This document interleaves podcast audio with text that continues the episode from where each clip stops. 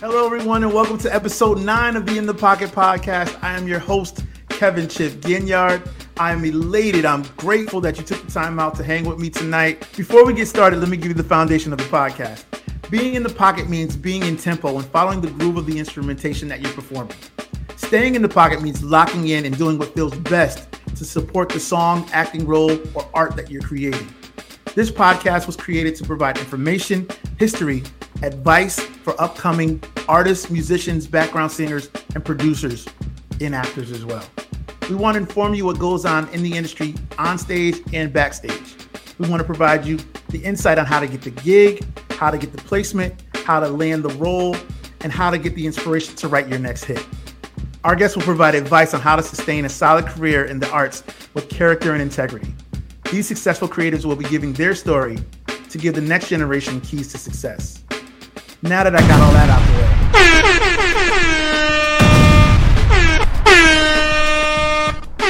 I am I am hyped. You just you just don't know. Let it ring off. You just don't know. CT stand up. I have a legend that has agreed to be on the podcast tonight. I mean, a legend, platinum songwriter, Grammy winning producer, AMAs, BMI awards, you name it, he's got it. This episode is for the songwriters. This episode is for the lovers of R&B. This episode is for the lovers of lyrics and melody, for the lovers of music who crave substance and meaning in their music. We have R&B royalty with us today, and I'm honored because I'm a true fan of this man's work and his catalog. This episode is special to me, episode 9, because he is from my home state of Connecticut from the city of New Haven, Connecticut. He lives here in Atlanta right now. He is one of the most accomplished songwriters and producers of this modern generation. And he's here with us today. With that being said, I'm going to introduce my guest for today, the man, the myth, the legend. Troy Taylor, you the go. The GOAT himself, Troy Taylor, is in the building on the In the Pocket podcast. Let's give it up. Wow, that introduction is terrible. like I felt like, who is this guy?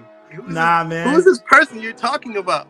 You are the GOAT, man. You are the GOAT, man. This episode is for Connecticut CT Stand Up. Um, hailing all the way from New Haven, Connecticut, by way of Atlanta. I'm hyped to sit down with this man, the mayor of R&B. Um, thank you, Troy, for taking time out to be with oh us, man. man, super! Thank you for having me. I Yeah, man. I am nervous because I am in the presence of greatness, man. Um, normally it's my friends, but like this time, it's like I watched you as a young one coming up, and then for you to ascend to the levels that you are, and then come back and, and pour back into me. That's the pure essence of the pod. Like taking the information that you've a- acquired throughout the years and coming back and passing it to the next generation. And you are one of the ones that we look to, we aspired to be like coming up. You know, we had you and Doobie and those people like that we look to um, as younger musicians, the next generation under you. We watched you, Doobie, and Troy Oliver, you know, pave the way for Connecticut, and you guys are doing an amazing job. And man, I'm so grateful uh, to to have you here on the pod tonight, man.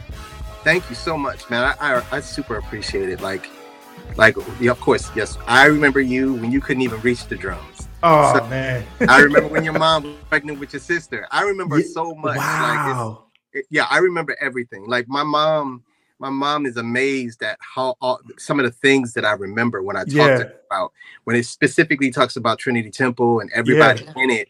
Um, she's amazed that I paid attention to everything. I paid attention to everything. Your Yeah. father, your uncle, everything. And it's so funny because you know when I saw you, it's like you still look the same. You didn't. you just got a beard. That's yeah. it's just it's so funny. So so now, man, I'm definitely honored, and I'm glad we finally got you know the time to really you know get into it. Yeah, man. Thank you so much, man. This is I'm hyped. Everybody watching, put T T U G in the chat. Type in T T U G. That stands for Troy Taylor. You the goat, and I got the I goat, the, the mayor of R and B, with us today. So we're gonna get right into it. I'm not gonna hold you any longer. Uh, like I said, we're both from Connecticut. How was it growing up in New Haven, Connecticut?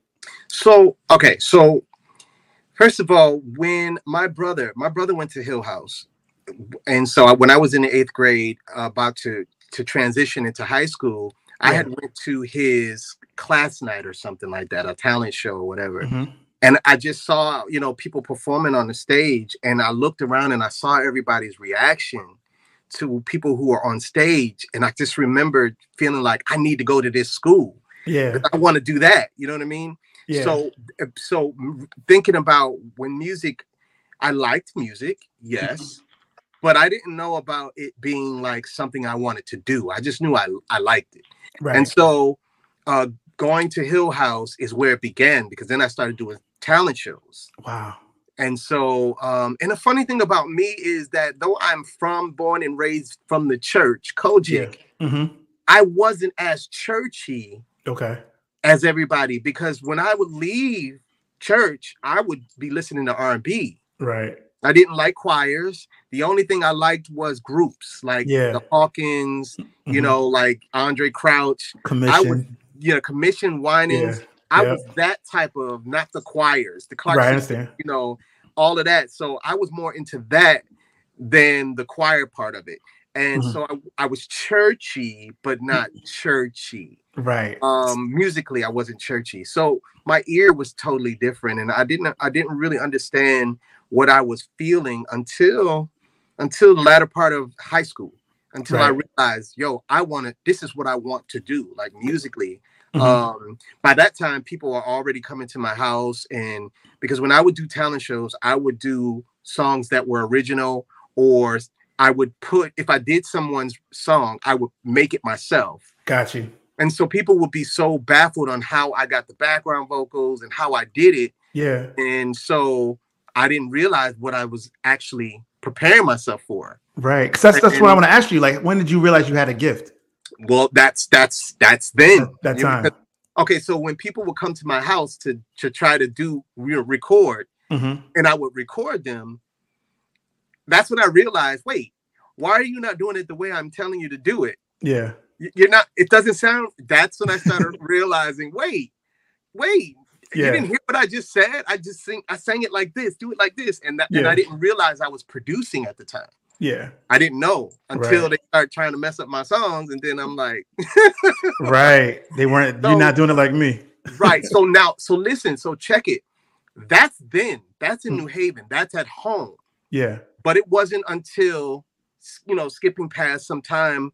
Um, I was in groups, different groups and stuff, and then I decided to get out of the group thing and move to New York. If you don't But it- mind, who were some of your peers? I just would love some of the, the history. Some of my peers were, uh, oh my gosh, oh let's see, Daryl Bellamy, Tim Martin, um, who else? Chris Moore, uh, Andy Jenkins. Uh, these are people I don't even know where they are now. it's okay. Um, but these were people I sang with in high school. Uh, Jackie Faison, Tracy. What's Tracy's last name? Oh gosh, she's gonna kill me. Um, Tammy. Uh, it was so many people. Uh, Vicky LaFrazier. yeah, I know uh, Vicky. Yes. So it was it was a lot of people. I'm I'm missing so many people, but uh, there was a lot of people that were in my peers around then the talent shows. You know, we Yeah. would always end up in the same talent shows. Of course, Troy Frost and Nandi Langley and Mhm. Rasan Langley, Shamari. Yeah, Shamari. so so yes. Um, Patrick Lewis was the drummer back then. Yes. Yeah. So so um yeah, man, it, that was my that was my New Haven Yeah. circle. Yeah. Hub. Yeah. Yeah, my hub. But when I left, Okay. um, I ended up signing to Motown. Whew. Do a long story of that, but Right. signing as an artist, and then I started working with this group. And while I was signed to Motown, working with this group that was on Motown, when I got into the studio with them, thinking that if anyone signed to a label, they already know what Yeah. to do. Mhm. I, I'm not thinking you have to tell people what to do. Yeah. I'm thinking they already know. right. So when I started working with these kids, this group, and I'm thinking, like, why do I have to tell you how to sing this song? Yeah. Because thinking when I did it at home, well, I understand at home because it's local, Right. but this is Motown, and right. you're signed to Motown, and I'm I gotta tell you how to do this. You're supposed to be professionals, right? Yeah, to right. So that's what I'm thinking. So Yeah. I'm like, that's where at 22, that's where Troy Taylor, the vocal producer, the producer, that's where it started because I Yeah. realized, okay, if this song is gonna be good, I gotta make sure that they do this song right. yeah, Um, and that's when I started taking on the understanding of, okay, you have to make sure it's right. yeah. And that's where it began for me. Um, when that group came out, hmm while I was still working on my album, when that group came out and they became known all over the world as Boyz II Men, that's when I decided, while still making my album, actually my album was done already. That's when I realized I don't want to be an artist. I think I, Oh, I think when I went to the record, records, you know, when I was in New Haven, I worked at record stores. yeah, So I was the kid that you go to the record store and I'll tell you what's good, what's you know what to get. there actually was um, a store, kids, that you would go to to pick up your music. You, Yes. It wasn't online. You could actually go in the store and buy cassette tapes and vinyl Yes. albums. Yeah, Yeah, no, there was no online, there was no computer, there right. was no phone, there was none of that. No there was Physical no- copies. No physical Yeah. copies. You had to go to the record store. Right. And so, um, I, because I was, I read credits a lot. Um, so I had a, I had in mind who I always wanted to meet if I got into the music business, and I was blessed to actually meet Timmy Regisford, who I used to read his credits on the back of albums and Yeah. records and stuff. And so I already had his his mind, his name in my mind. Yeah. And I ended up meeting him, and he is in the one who actually ended up signing me to Motown. Wow. Um, and so I went back to him to tell him that I don't think I want to be an artist. And he's like, "What do you mean?" I'm like, "I I don't want to. I don't want to do this. Yeah. This- I don't want. I like being behind the scenes. I, Yeah. I don't." So I mean, long story short, uh, Jheryl Busby, who was the president at the time, hmm uh, told him, and they agreed. It was no no harm, no foul. I hadn't come out, you know, so I didn't really spend a whole lot of money. Right. So it was cool. And so from that point, that decision, I just became a writer, producer, uh, behind the scenes, still doing my my vocals. I still Yeah. do backgrounds. I still get a chance to do all the things that I love, The artist like stuff, right? You got to feel like the artist. and but I didn't have to be the artist. Yeah. So, so yeah, that's where that's that's the gist of how it all came together. Oh, that's amazing. So let's rewind just a little bit to your production side because a lot of people don't know that you're a player and that you create your music as well. You you've done that of many records. What was your first setup? Okay, so funny thing about me, and I'm going to tell you something that's really crazy, and I think it's crazy now because of my mindset. But I'm going to tell you, I'm going to I'm going to explain why I felt this way. Okay, Okay. so in the beginning, it was cassette to cassette. Mm, yep. So record, now keep going until the quality, Yeah. you know, gets starts getting bad. You know, Yeah, adding yeah. on vocals and everything. But I had to play everything. This is before sequencing. Yeah. So I had to play everything live, bass line, the keys, and all of that. Uh, program the drum machine. Uh, so okay, so this is how it always went down. My mom and my grandmother were the supporters, but they didn't have a lot of money. So a Mhm. lot of times I would have to wait till birthday or Christmas to get stuff. But in between there, it would be people like Chucky who would get stuff. Yep. Chucky Brew, Bishop, Bishop. Brewer, Bishop. Bishop Brewer, right. um it would be it would be people like him that would get stuff Mhm. uh for christmas and stuff and later on don't even pay attention to it Right. you know like the synsonic drum like hmm i would get that and ask him "Can i hold it and then he would forget about it and i would have it he had Yeah. the sequential circuit i would ask him if i could borrow it he'd forget about it and i had it so i started accumulating different things over the time Yeah. to build my sound so i had yamaha dx7 Yeah. Juno 106, Oh. um, and an EPS 16 plus, and an HR 16 a drum machine, and then I later on got a R8, Roland R8 drum machine. So Mhm. those are the things I accumulated. I would go and get people's speakers. I would fix it, put it together, put it in my room, um, and then I had. Uh, then in 1983, woo, Pastor Hubert Powell had this Moog Liberation, this Wow. red Moog Liberation. He played it at the um against at the Holy Convocation. Um, he brought that in on a Saturday when they were rehearsing. Yeah. Man, my mind was blown. Mm-hmm.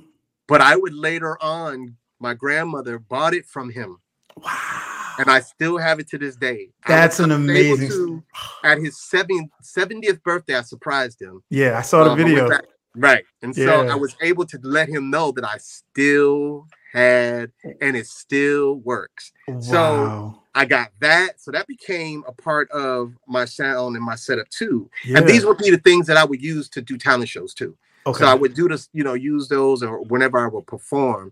That was my pretty much my main setup.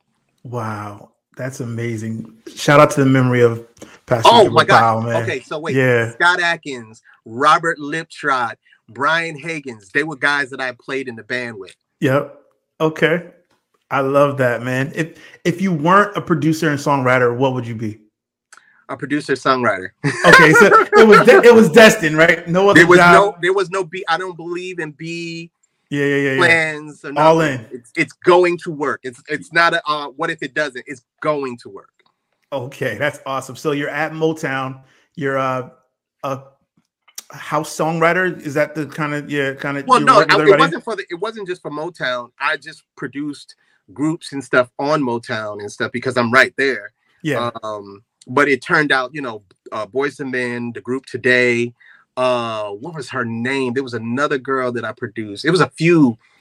Lat- Letitia. There was different artists on Motown that I produced for because my songs were there. Timmy was the R, so whenever he would hear the songs, he would just be like, "Yo, you know." Do you remember your first placement? Oh, my first professional placement. My oh dang, because I look at my first placement, my first professional placement as Boyz II Men. Okay, Because that was anything your I love, did- right? Huh? Your love. Your love. I actually did four songs. Your love, little things mean a lot. Yeah. Can't be liked by everybody, and just the cover up. Wow. Your love and little things were the ones that ended up on the album, but years later they ended up getting the other two and putting it on the deluxe. Oh, that's awesome. Yeah. So I ended up with the four on there. Wow. Um, but I say Boyz II Men because anybody before then were, you know, like odd jobs, like you Yeah. know, doing keys for Yes. or you know, but Boyz II Men would be my pro- first professional Mm. Boyz II Men and the group today. Nah. uh, with Big Bub. With Big Bub. That yes. Oh wow! Shout out to Big Bub. Um, I I was doing some research on you today, and I heard a crazy story about your love, about the cassette tape. Can you tell me about Okay, that? so okay, so well, I mean, I would have actually told that story in the right thing, but I'm all over the place. I usually tell it a certain way. But so while I was working on my album, right. um, Timmy Timmy was making a cassette for Jheryl Busby to live with, and he was playing my songs, but also making a cassette for Jheryl at the same time. Wow. So when he got to your love, um, I I was you know I was nervous because I was young and I didn't want to stop it.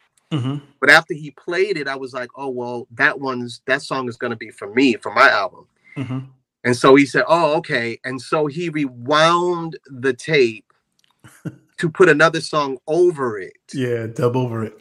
to dub over it. And so he did that.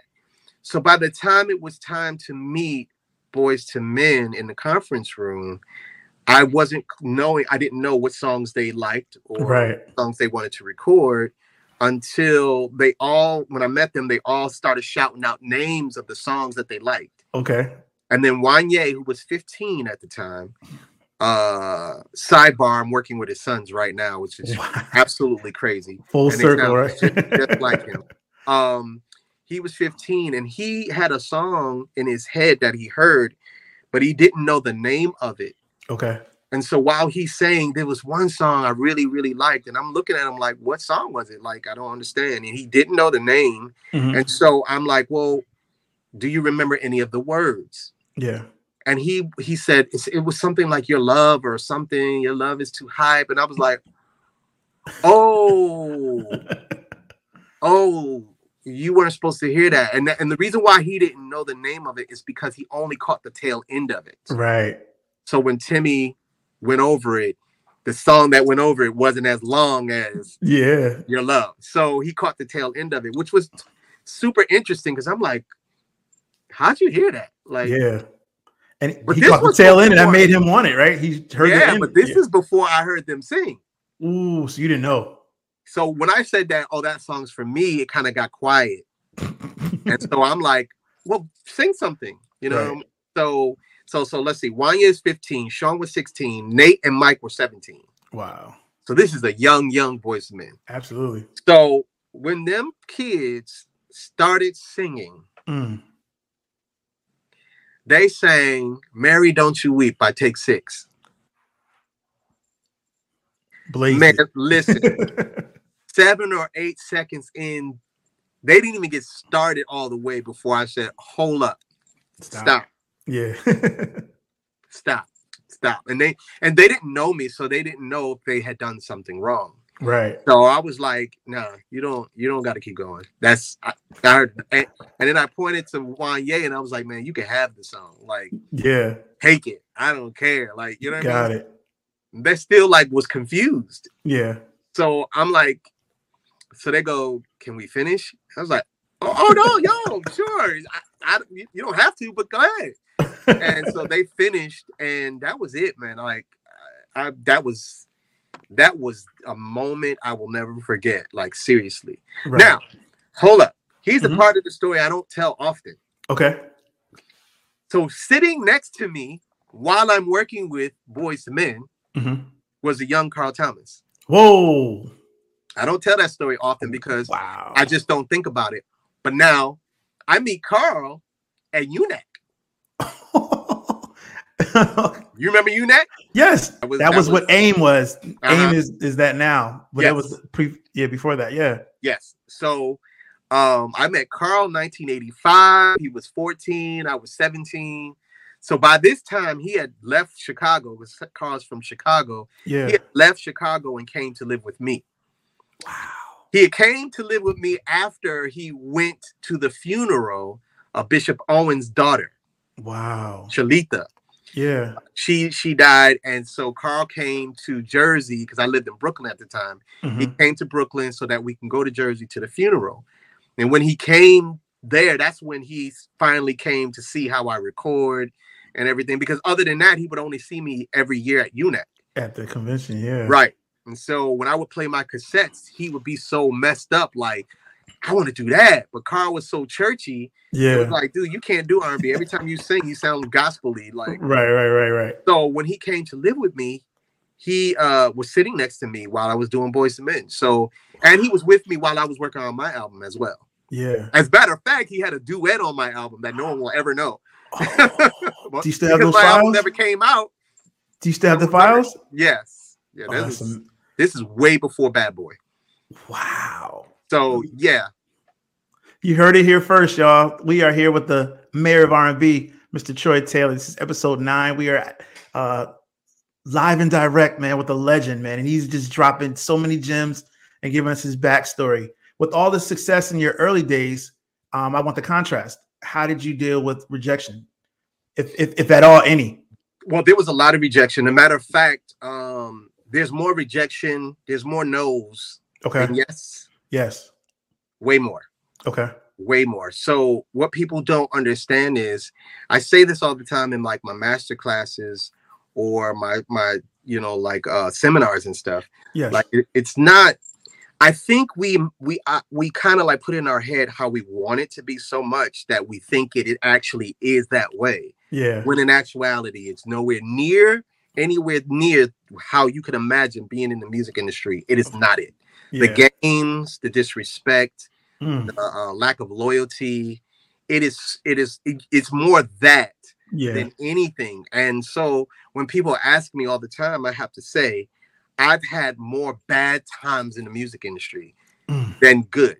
wow. Um, but because I love doing what I do so much, I persevere to it, you know, Mm. through it. So, so how I handled it was there's nothing that's going to stop me from doing this. So no matter how bad it is, I there, I have no other choice but to keep Yeah. going. So though I don't like it, I'm not stopping. You said that earlier, like there's no other option. Like I'm all in. This is what I do. Yep. I love it. I love it. So in your Motown days, uh, how do you come across Charles Farrar? So Motown, I mean, I met Charles before Motown. So Okay. that's the part of the story that I didn't tell. I went straight to Motown, to the Motown story. But I met Charles because I was shopping a deal for a rapper that I had produced from New Haven. Wow. Um, his name is Owen Taylor. Um, he he's since passed a few years ago. Um, and so he was the rapper, I was the producer, but a couple of songs would have me doing backgrounds on it. And this is before rap with a hook Yeah. was really popular, popular. right. Um, so when we would shop his his his, you know, uh, for a deal, the la- the uh, the, uh, the executives would always ask, "Who's that singing?" yeah. And so I would say me, but we're not together. Right. So long story short of that, we went to uh, a label called Warlock Records. Mhm. And I funny thing is, I didn't know what a warlock was till years. later. I never knew what a warlock was till years, years, years, years later. Loose But- here. Um, but it was at Warlock Records that I met Charles Farrar because he cool. wasn't there. He didn't work there. Okay. He would go to that. He would go there to use their phones. Wow. So there was a guy who did work there, Lyndon Roach, who uh, saw me meeting there and told Charles about me. Mhm. Charles would then, you know, I still lived in New Haven, so Charles would then hire me to do keyboard work. Yeah. So I would take the train back and forth. So that's how I Session met him. And Yep. so one day I just asked Charles, "What are you trying to do?"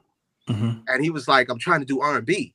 And I'm like, "Well, this ain't this ain't it. Like it needs to be because I would I would he would hire me, but I would just wait until he tells me what he wants. I wouldn't I wouldn't offer anything. I'll just do whatever he needed. And then I started just know, noticing like what he wanted and how he was, you know, it, it wasn't it wasn't adding up. So yeah. It was once he up. told me what he wanted, I'm like, oh, it needs to be like this. Yeah. And that's from that point on, um, we became cool. But it wasn't until I like fell out with the group, Okay. fell out with my girl. Mm. I'm like, I'm out of here. I am out of here, out of here, out of here. So I ended up moving to Brooklyn to live with Charles and his then girlfriend. He, Yeah. he went on to marry her, but it was at his it was his girlfriend at the time. So I went on to move to Brooklyn to get away and to finally just get started. Yeah. So um that's how we became partners, and we were partners for 12 years. Wow. And you guys had an amazing run. Can you name some of the records that you guys did together? So as the, as the characters, The characters. Yes, the characters we were known as the characters. That name actually, so the artist, the rapper that went and got a deal, we ended Yeah. up getting a deal. We ended up getting signed. I skipped over that one. We ended Okay, up getting good. signed to Warlock Records. yeah. And the name of us, I became, you know, because everyone kept asking, Are we together? Are we together? So Mhm. in order to leave and just, I was just like, Yes, we're, we're a group. We're, we're, Yeah. we're a group. Mhm. But our name, the name of our group was called Smooth Characters. Okay.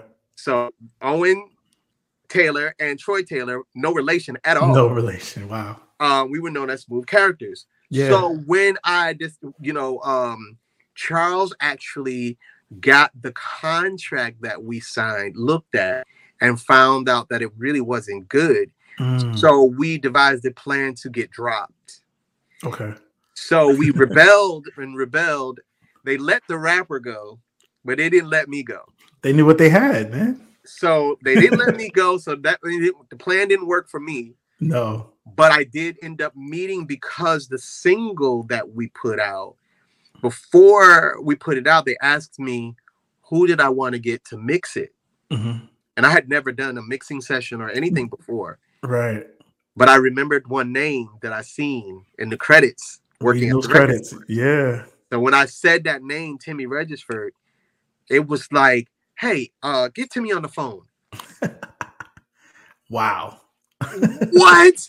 like, are you kidding? So it was then I met Timmy at the at the mixing session, then from there on, we became super close, and he bought me off that label Mhm. and signed me to Motown. So I told the story in such a dis. It's all right. We, we got there. But, but well, yeah, but you get it. You, you get it. So some of the records that you and T- that you and Charles did. So okay, so Boys the Men, of course. Yes. Um, um, today, uh, Home is where you belong. Mm. uh uh step by uh, gotta make you mine uh dang what's some other songs uh self-centered and it was one other song that we did it was four of them and i forget um and then sweet lady tyrese. I was i was still a characters when i did that. I was still a characters when i did the boys the b2k songs why i Mm. love you and um Now we're in the early 2000s now, right? uh yeah we're, we're coming we're just coming into it. We're 1999 the 2000s i left the characters at the end of 2001 Okay, so so um uh let's see what else everything else was kind of like oh shoot like profile group called profile yeah. um oh shoot there's a whole lot of artists that was Right. always in the beginning of their career Right. we we worked with 702 wow. uh swv mm-hmm. The Reach uh, album. I remember that. uh-huh let me see Yep. Around let me s- solo He's looking at the plaques on the wall, guys. Just so you know. Help me As a- remember. that's his reference, y'all. Oh my I'm god. Start, I'm starting to forget. I gotta. Lord. he's Um, looking at yeah. the wall. so those are Wow. the kind of. uh, So in the 12 years, groups. I mean, artists like those uh, that I produced. That's amazing. So after that 12 year run, do you want do you have the desire to go on your own or you know you separate from Charles? Charles and I felt we. I- Charles and I fell out, and Okay. I asked. I, I well, I had. I I was. It was a situation to whereas, um, we were we were. Tyrese was working on his second album around the corner Okay. of the from my studio in New York. hmm But Tyrese didn't come to see us, even after Sweet Lady. Mm. And so I told Charles, you know, um, dude, like this is like not cool. He needs to be over here. Why isn't you know? That's very disrespectful. He needs to be over here working with us. Yes. We gave him his big record. Like Right. so. Long story short of that, Charles talked to the management and they came, and Tyrese uh came, but they only gave us one night. Mm. So Jonte Austin, my little brother Jonte Austin, who Yes, co-wrote Sweet Lady, um, I had it planned first and foremost. And now that Tyrese and I have spoken about it at 20 years later, uh, 20 plus years later, um, I got a chance to tell him how complicated, difficult he was recording Sweet Lady. He gave me hell. But so this time I had devised a plan that when I work with Tyrese again, I will bring Jonte with me. Okay. So Jonte was supposed to come to the session. Right. Jonte ended up not coming, so it left me Mm. with Tyrese again, One on one. One on one. So, so now I'm with Tyrese. We only got one night to do this song. Long story short of that, um, he just kept he he kept complaining. It's like it's, and I'm like, dude, seriously, Throwing the vibe off. Yeah, I got you. like, oh my gosh, like we have a successful record now. Yeah. still ah so We have a hit. And so now it, it it caused me to really, really, really get pissed off. But Tyrese didn't know that I was pissed because I left the room. And I Mm. went out there where the management was and where Charles was, and I said, like, yo, y'all need to get your man. Like, seriously. um, and I really don't even tell this part of the story. So you're getting exclusive stories right now. Um, so we all came back to the studio in the room to Mhm. sit down and talk because Tyrese didn't know how much he pissed me off. Right. Well, long story short of that, Tyrese ended up using that incident as a reason not to keep the song. Oh wow. So we didn't end up on his second album. Okay. Even though we did a song, he didn't keep it. wow. So Charles is mad at me because we didn't get on this next album. He kind Yeah. of blamed me for it. Oh. And when he did that, something in me was like, oh, it's time to go. Yeah. It's time to go. So I said, God, any way you get me out, Mm-hmm. I'll take it. So one day we was we had a session, and this session would be with Lil Steve from True. Yeah. And so um I come to the studio, and before Lil Steve comes in, he's in the lounge. Before he comes in, Charles wants to speak to me. So I'm like weirded out, like, what is what what what what do you mean? Like, what can't wait till after the session? What, what you Yeah. mean? So he brings the staff in, he closed the door, and I'm surrounded by my staff because I'm the president.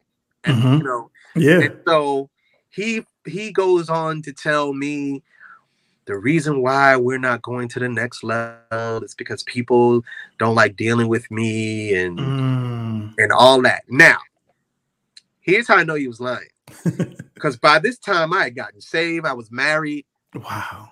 I, people didn't see me unless Yeah. he came to the studio. So I knew it wasn't yeah. true, but I knew what he was trying to say. It it was really because he felt like, you know, we didn't make that that Tyrese album. Yeah. So he really was he was mad. And so he tried to blame me for it. Mhm. But when he did that, and in partnerships, that's one thing you should never do.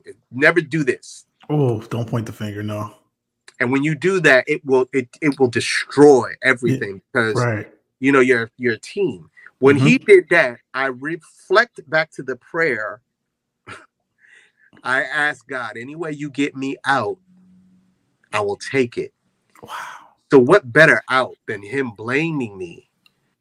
So I said, okay, I understand what you're saying, though I don't agree, Yeah. But I'm going to I'm going to leave. I'm going to let you. Yeah. Let Maybe you it's best that we part ways. Yeah. So his little plan didn't work because he was trying to. he- the reason why he had that whole meeting was for something else that I didn't know about, but it backfired because I took that opportunity to say, I'm out. Yeah. This, is not for me. No. And so that was, hell gosh, there's so many pieces to this story.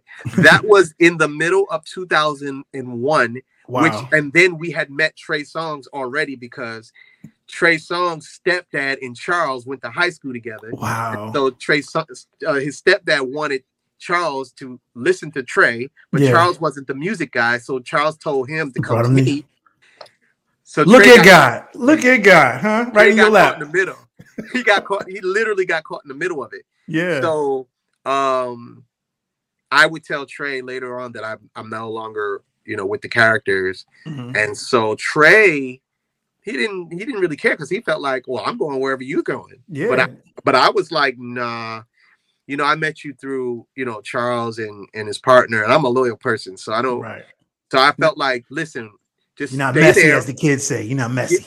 Yes. So I was like, just stay with Charles. He said he can, you know, help you and we'll still work together. So, Mhm. well, he did. He stayed with Charles. He fulfilled that. Charles gave him an ultimatum. He said, if you do 60 songs, I'll shop you a deal. wow. Now, Charles is not the artist developer I am. So Trey was only but 16. So it was like when Trey goes to the studio, I'm not there anymore. Who's who's Who's teaching him? Yeah. so he would do songs, but after he comes from the studio, he comes to my house. That was the routine. Okay. But I would listen to what he's doing, and I'm like, Trey, what is what is this? Like, yeah. there was nobody there. Charles wasn't there. So I'm like, well, long story short of that, one day I'm in the studio, and Carl Thomas is now working on his second album. Oof.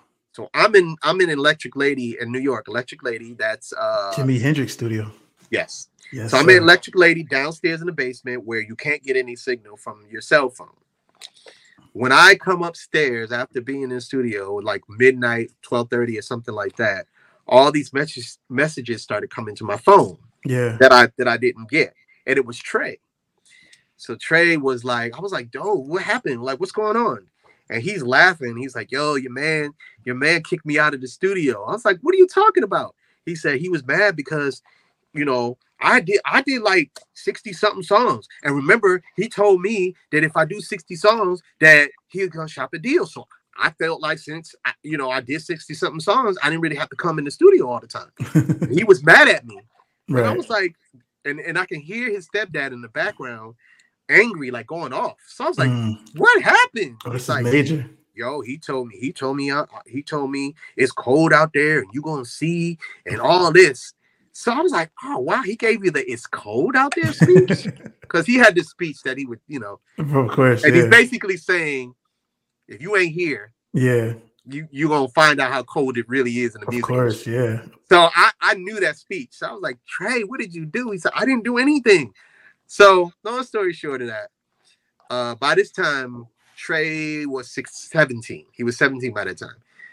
So I said, you know what? I know everybody that Charles knows. hmm And this is a transition period where it wasn't about the managers anymore. It was starting to become about the producers. Talk about it. That 2000s era. Yes. Yeah, So that whole Suge Knighty kind of like thing was kind of like Puffy. Well, so. the producer came to the forefront. yes. Yes, sir. And so I realized that I know everybody Charles knows. You know what? I can do this hmm because it was a time I didn't know what I was going to do. I, you know what I mean? I had never been on my own, so Yeah. I had to figure it out. And then within that, that's where Songbook was created. Yeah. Um, and ironically, the very first song that has Songbook under it, as me as a producer solo, was on Donald Lawrence. Go get your life back. Wow. That's the very first, and would be my first gospel song I ever done.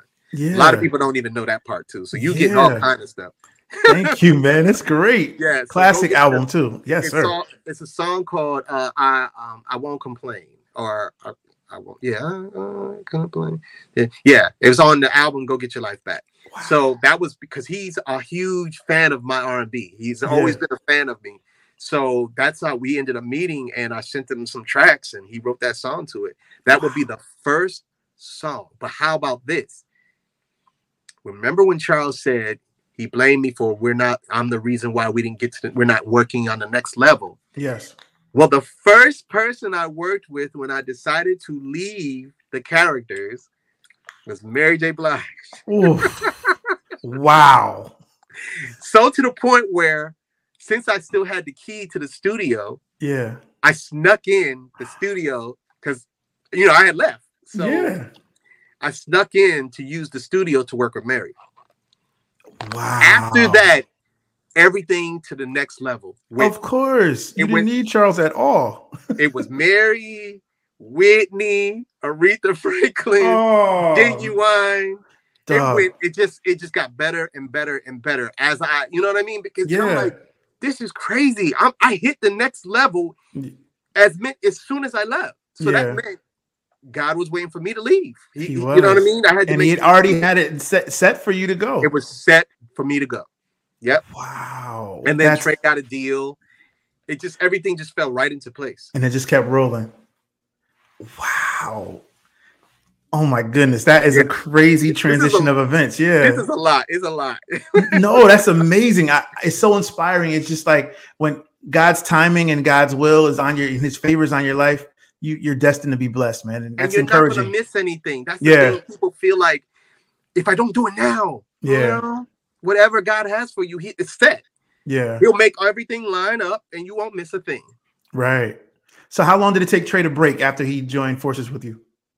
So the A&R, the person that signed Trey, Mike Caren, he was a protege of Craig Kallman. Yeah, I knew Craig Kallman for years, right. But because Mike Caren took a chance on Trey, he was trying to show that he knows he, he can do R&B. Yeah, But but he not he can't do R&B better than me. So Nah. it's like I had a whole 10 song album demo that got him the deal. wow. So why why wouldn't you just let us do what we do? And so Yeah.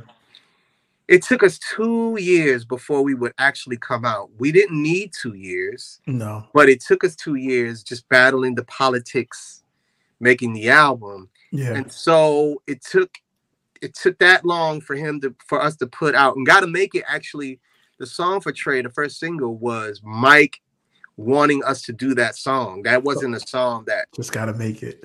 Yeah, we didn't choose that one. Mike chose that one to be the first single, and he put Twista on it Yeah, because because Trey did um "Girl Tonight" on Mhm. Twista's single.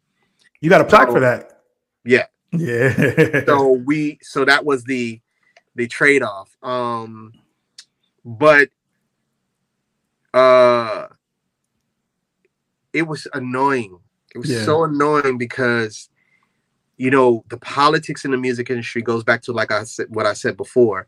Mhm. It's not the way you think it is. yeah, And here I am knowing what I know, but I'm dealing with politics and I've never dealt with politics before. So yeah, it's like I gotta I gotta figure it out. But the second album, by the time Trey's second album, Julie Greenwald, Mike Kyser, Kevin Liles, they came from Def Jam over to mm-hmm. Atlantic. the Atlantic crew, yeah, from Def Jam. So Yep. that was some new politics. Yeah, So we did the politics for that second album. It would be the third album that they would leave us alone okay, and that I would get a chance to finally do it the way I know how to do it. take it. the reins and do it your your way. yes.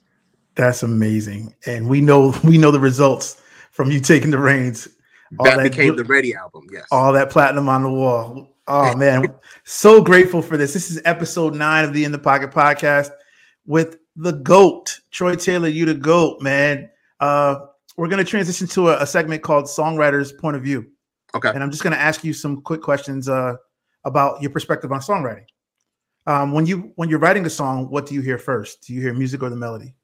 Oh, that's a that's a song by song basis. Okay, Um, Why I Love You, um, by B2K. The melody came to me while I was taking a shower. wow,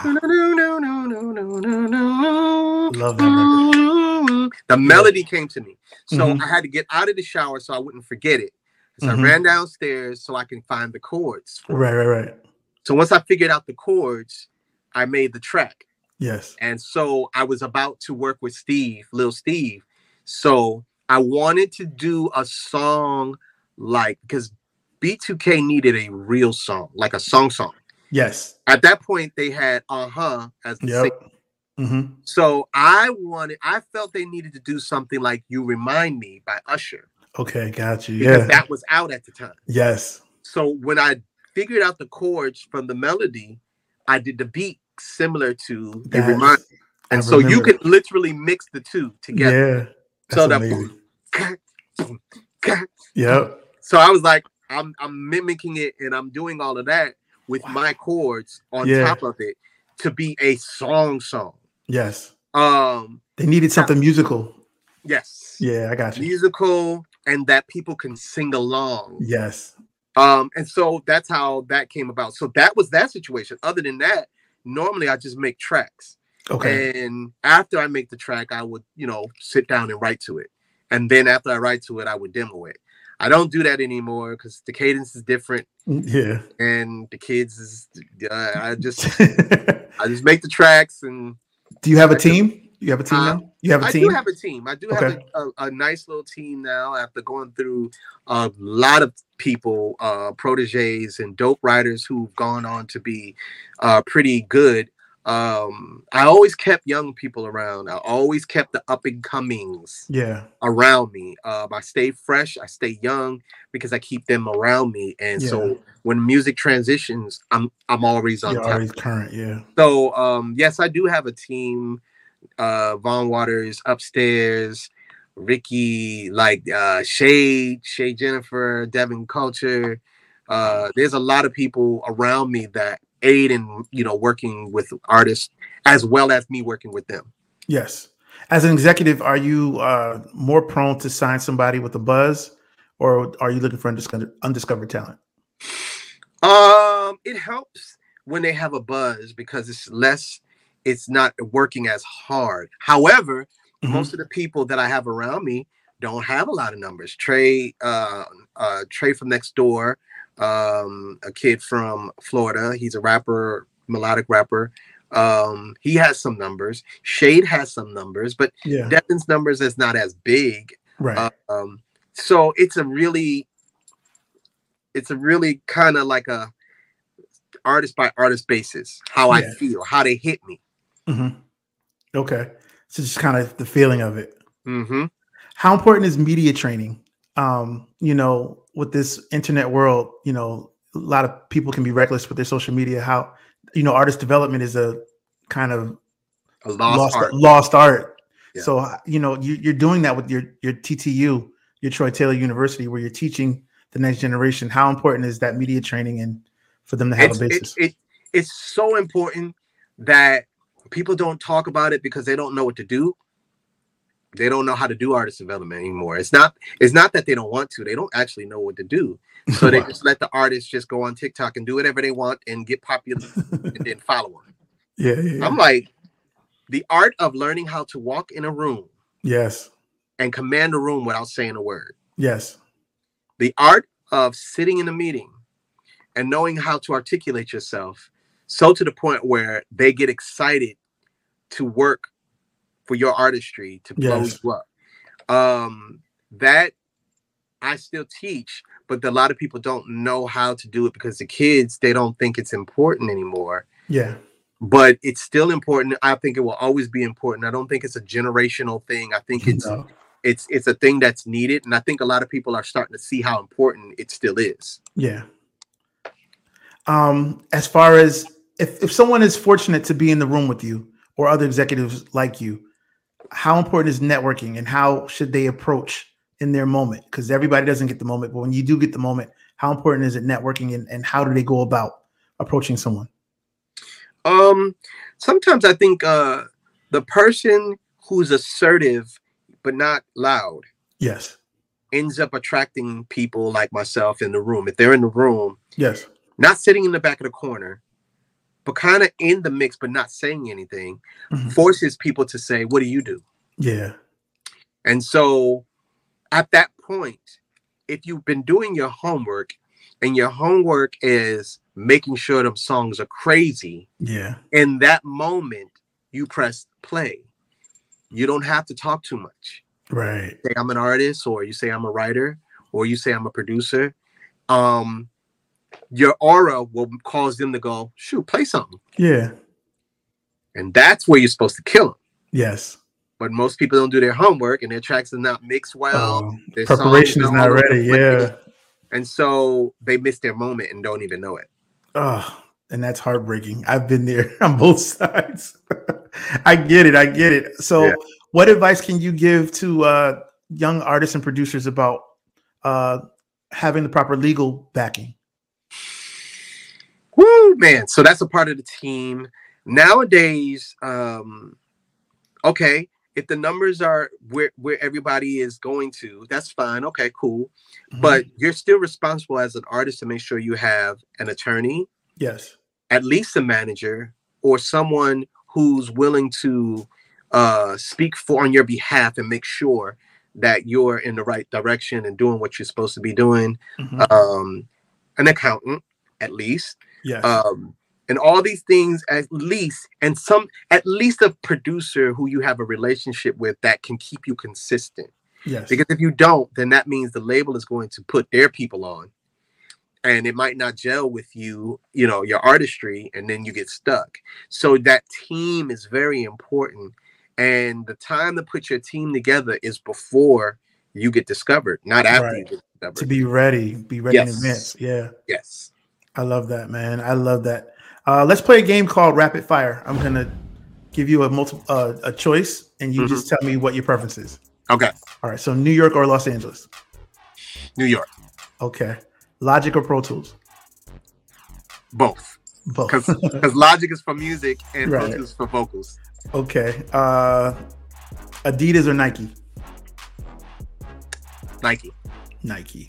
Um, soul food or surf and turf? Soul food Soul food. Atlanta or Houston? atlanta Jamaica or Puerto Rico? puerto rico Okay. Coats and boots or sneakers and t-shirts? sneakers and t-shirts Yeah. Have you lived in L? You lived in LA? i don't like la You don't like LA. Okay. i never did even in the 90s I don't, Okay. don't like if you're a new yorker Right. la is That East Coast vibe, right? It's, it's hard to it's hard to leave here, right? I, hollywood nah, Yeah. too hollywood it doesn't it doesn't feel too genuine. no no no Do, do you enjoy more? Do you, what do you enjoy more? Writing the song, producing the song, or seeing your song performed? producing the song Producing the song. Okay. And character or skill? What's more important? character Character. Can you explain why? character brings you get brings more opportunity towards you. If people don't like your character, they don't care about your skill. Okay. If they care about your skill, they like your skill, but then don't like your character, the character is going to ruin the skill. Okay. I love that. Yeah, that makes sense. Thank you for that. Man, this is episode nine with the mayor of R&B, Troy Taylor, the GOAT. Let's do this. Um, while I have you, I'm going to play a couple of your records and you give me a little backstory on those records. Okay. This segment is called What Song Is That? I know it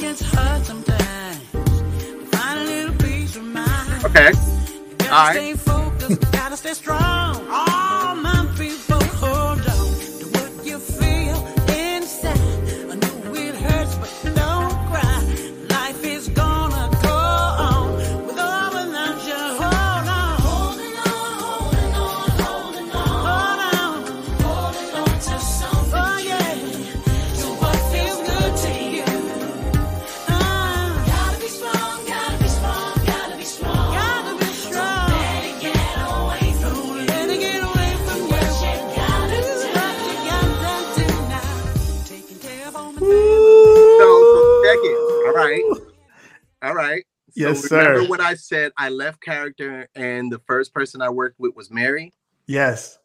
and I snuck into my studio to work with her. Yes. So I was working with Mary to work on her next project.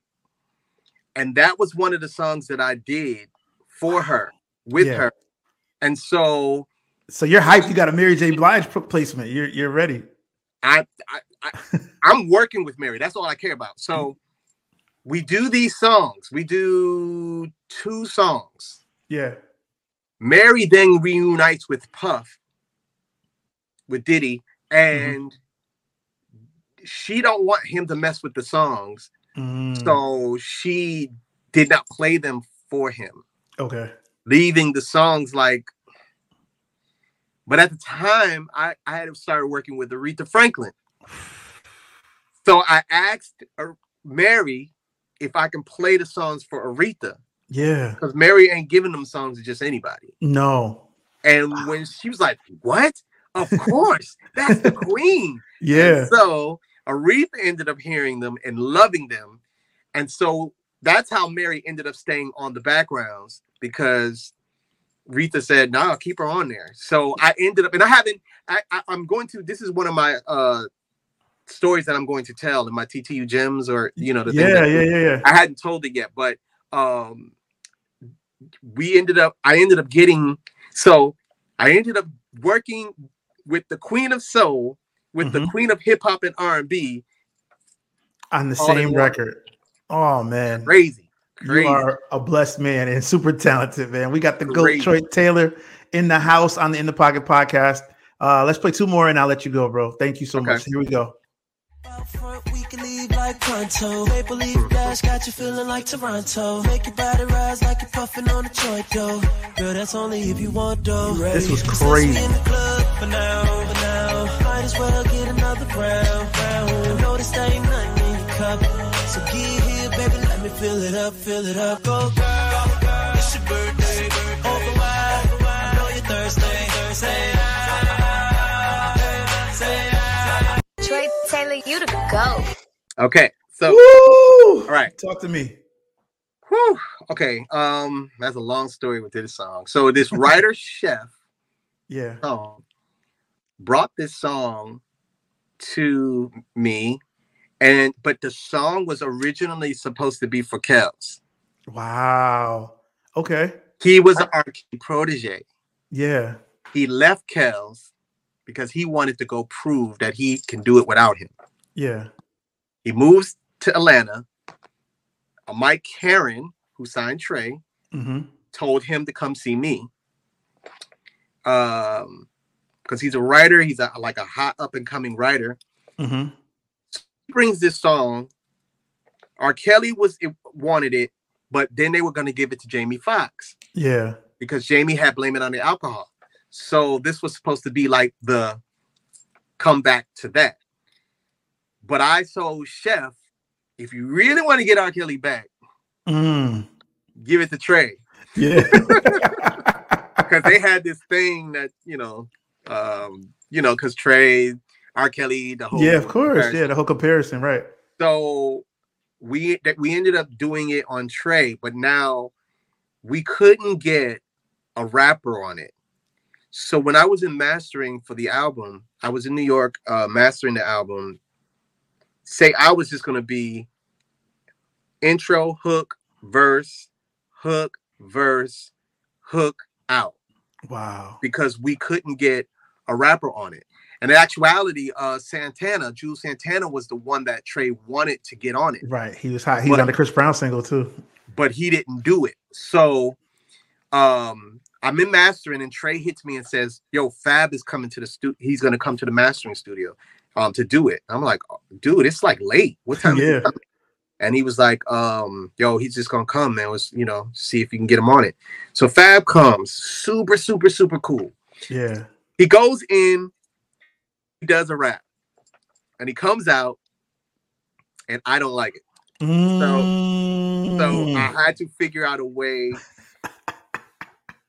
to, you know. He said, "So he said, what you think?" I was like, uh, "I think you could do better." So he goes back in, he does another one. still ain't it. Still ain't it. So now I'm feeling bad because I'm, you know, it's fab. You know, Yeah. you know what I mean? I'm, I'm Right. feeling bad, but I Left knew a it was- Bo. So I was like, yo, I need something. I need you to do something that like the crowd can participate in. Something that when the DJ picks the music out, the crowd does it.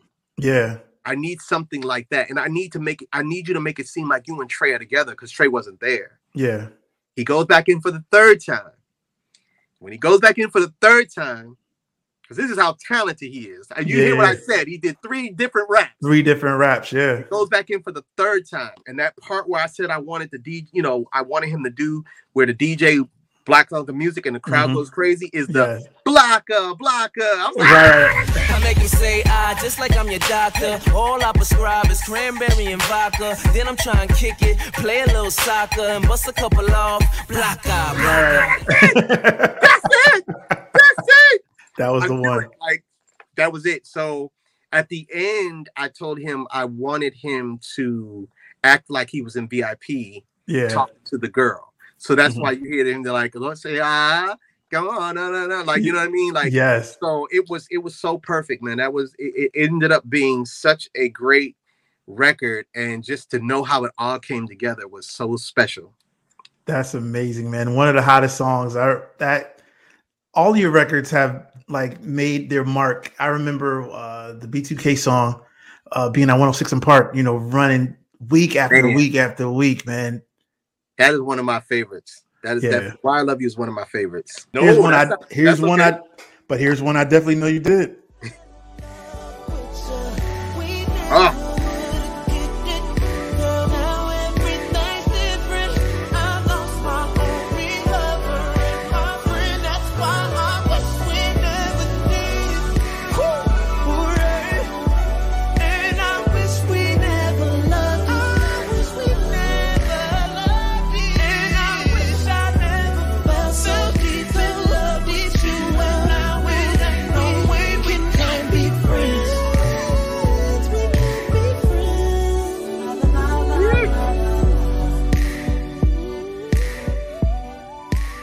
Song's still my ringtone.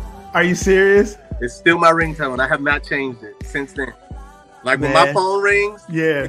it's still the ringtone. I can't change it. It's it's definitely one of my favorites. Um, so Mario Winans had, you know, he had did the song. He had he did this. He had started it, Okay. and Mike Caren had sent it to us. Shout out Ski. And so when Mike, he was like, you, you, you, you. At this point, Mike knew that he, I know Bar and B better than him. So of course. the respect and everything, uh, Yeah. because that was after Ready. And Mhm. so he played me the song. He sent the song to me, and I heard it, and I was like, "Yo, what is this? what is this?" right, right, right. And so when he told me Mario did it, I called Mario. I was like, "Yo," I say, "All right, all right, Mario. Okay, it's too slow. I need you to speed it up." It was like 82. Oof. I said, "Put it to 86." and then um when I played it for Trey, when I played it, well, first of all, before I just called Trey and I was like, "Yo," that's all I said. I Yeah. like, yo, he's like, "Man, what you got?" I said, "Yo, yo." I just kept saying, "Yo, yeah. Speechless. yo." Yeah. And so I sent it to him and he called me back. He was like, man, yo, this is crazy. So we, after we got in the studio, that's where Trey and I started adding the things to it and making it more Trey and the backgrounds and the bridge. Yeah. I told Mario it need, you know, it needs a bridge.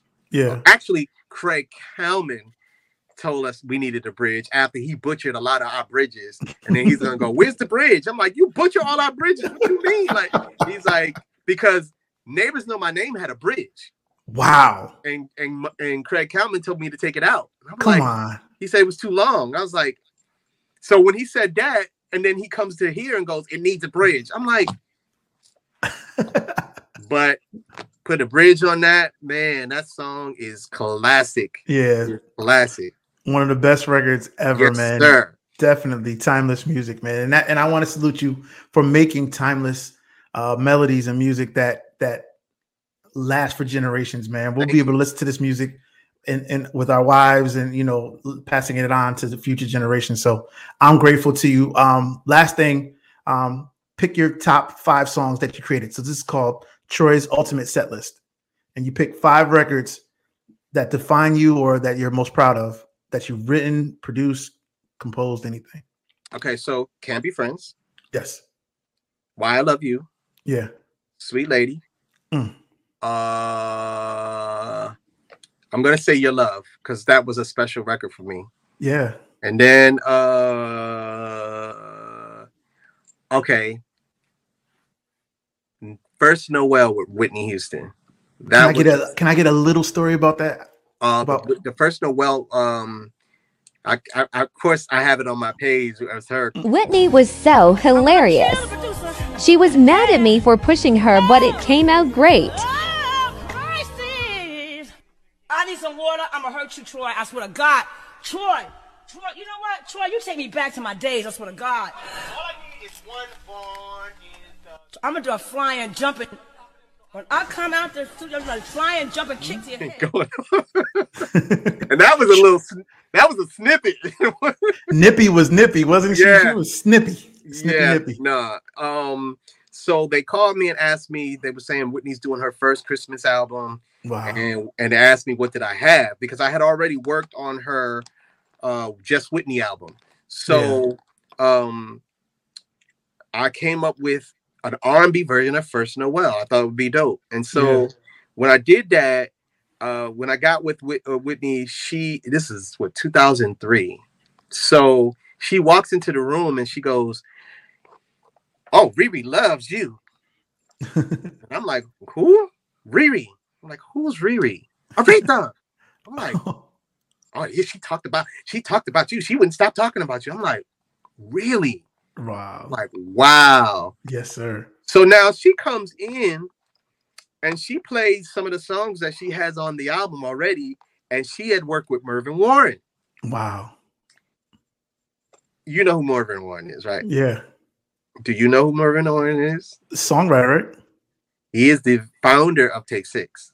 Oh, wow. So when she played me those songs, I'm like, oh no, oh no, you are you doing that? Okay. so when I said that, she's like, oh my god, I guess I shouldn't have let you hear these songs. I'm like, I'm just saying, Whitney, you are not getting. You are definitely gonna make. We gonna make sure you singing on this. Yes. So it was because of that. It was because I heard the songs that she did with Mervyn, and I'm like, oh, you're going to sing your Yeah. face off on my I'm record. pushing you. Yeah, Yeah, I'm exactly. pushing you. That that's it. And so, um, she fuss. She was fussy, but I got everything I needed. Um, and the, the the thing is, is that how I ended up recording the session, the audio, is because actually, and I never even told anybody this. She she didn't look. She looked bad, and it didn't look like it was Mhm. not good. And so I was like, I was like, I need to record this moment. I need to Yes. record this moment. Yeah. Um, wow. and yeah, because she, oh no, yeah, I know. and and it would be years later, of course, but at Right. that moment, I was afraid. I was afraid. Yeah. Um, and so I, that's what made me record the session. yeah. I wanted to have documentation So smart, man. that I recorded it. So looking Yeah. back, it was like, wow, that moment is is it's mine. It's my moment. You know, Yes. nobody in the entire universe Has that footage. this Yeah. moment. You know what I mean? So I'm glad I did that.